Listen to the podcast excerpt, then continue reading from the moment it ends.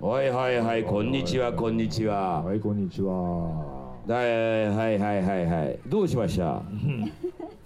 えっと主人のことを、囚人のことあ確かに主人のことねはいはいはいはいえっとうん主人もともとコーヒーがとってもお好きれで、うんはいはいで眼鏡もかけてるし、ん背も結構大きいんです。あらうんであのなんとなく口には出してないけれども、うんうんうんうん多分嬉野先生にすごい憧れてるみたいで旦那店主がが俺にはいはいはいですごいこうかっこいいよねとかおおすごい素敵だねとかすごい言ってくるんでうん言ってすけど、くるうんで私もそれすごいまあわかるんですけど、はいはいこう主人をこう、うん嬉野先生みたいにうんこうすするには、んこうどうしたらいいかなと思って、嬉野先生やらねえだろ俺じゃねえんだからあーなるほどねそうなんですであなたも嬉野さんみたいになってほしいと思ってる思ってるうん思って るそれをどうしたらいいのかっていうことねはい先生答えてあげてくださいそれはどようしたらいいですか知らねえよんなもの俺は先生答えてやってくださいよ知らねえよんなもわかんねえよ俺だってそんなの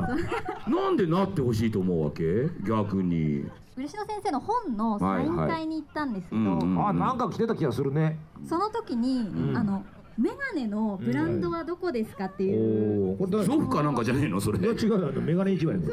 し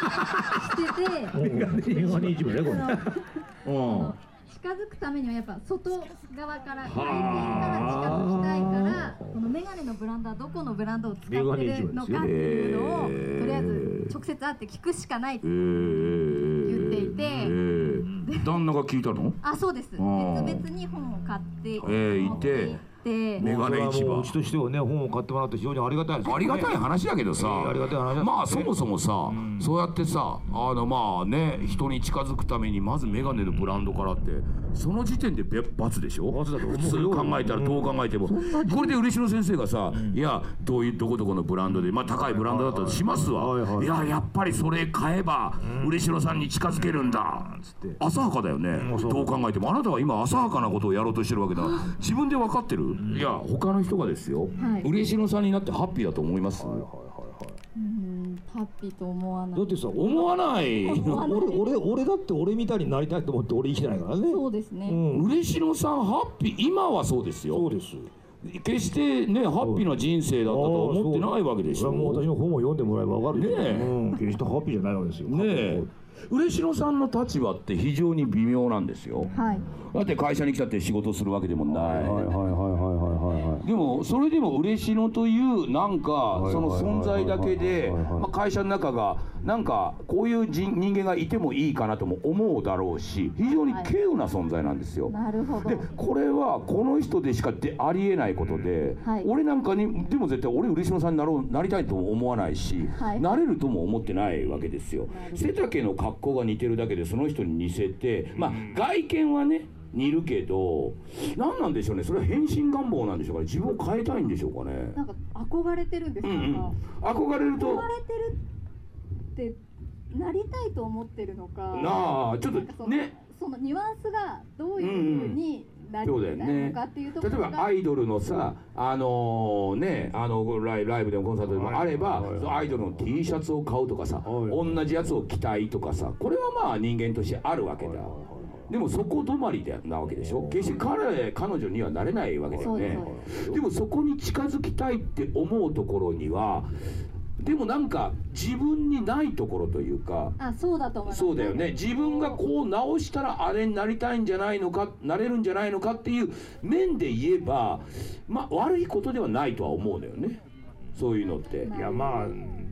19、20歳であればねうん悪いことではないそうねおいくつですか主人は39うんだったらもう自分の人生を生きないとね奥さんだあのメガネのブランドじゃないと思うんですよ僕ね一度ねあの千歳空港からはさ、い札幌までね、はい帰るまでに電車に乗るんですよ、はいはいはいはいであの U シートっていうね指定席に乗るんですけはいはいはいはいはいどはいその時にね、もう65ぐらいの、はいはいはいまあビシッとスーツを着た、んでっかい会社の重役だろうなっていう人の横に、まあ30中盤ぐらいの秘書的な方がはいはいはいはい横についているわけですよはいはいはいはいでその秘書的な方が札幌駅に近づいたらね、あのカバンを下ろそうとするわけですその社長が専務か社長か分かんないですけどねその時にその専務か社長かわかんないけどいやこれは僕は取るから大丈夫だよっつってまあスッとした方なんでスッと取ってねその秘書の横に自分のカバンを置いてでまあそしたら秘書がこうねこの後は多分会食ですみたいなノートでなんか説明してるんですけど。あの姿を見た時に、俺はああいう紳士になろうと思ったの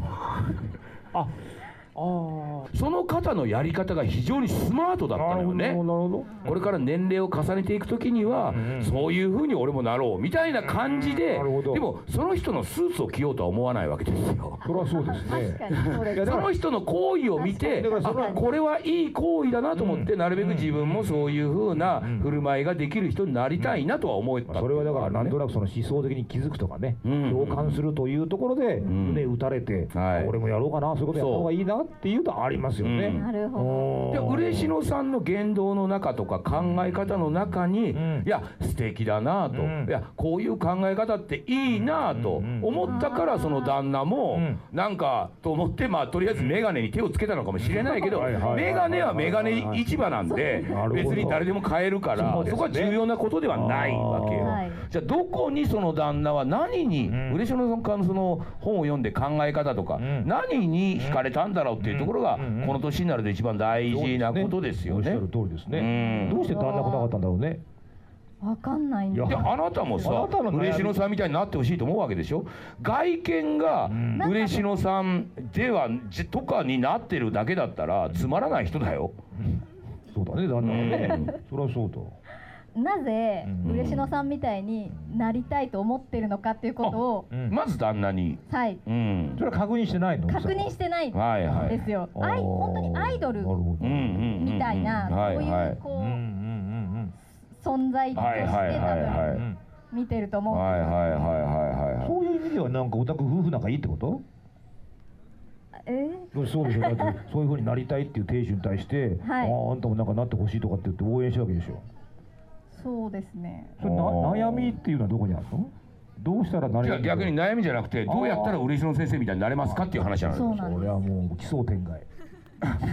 嬉野先生みたいになりたくてなってるわけじゃないもんね俺もそうじゃないよ。そうだよね、あなたも結局こういう環境の中でなんとなく今が形作られてきたというか、あなたにも多分いろんな芽生えがあると思うんですよ目がね、たくさん、でも今たまたまこういう環境になって我々とかと付き合ってとか水曜どうでしょうっていうものがあった中であなたのある目が多分バーッと出てきたような気がするんですまあ、よね。俺はそんなになんかあの主体性がある男じゃないから、男じゃね。ないよねこういうことをやりたいとか、んあそこに行きたいとかってのはうんもう、皆無に近いから、んあのー何か巻き込んでもらうのが一番ありがたそ。いうだね巻き込んでもらうとどうも対応力があるような気がするの、う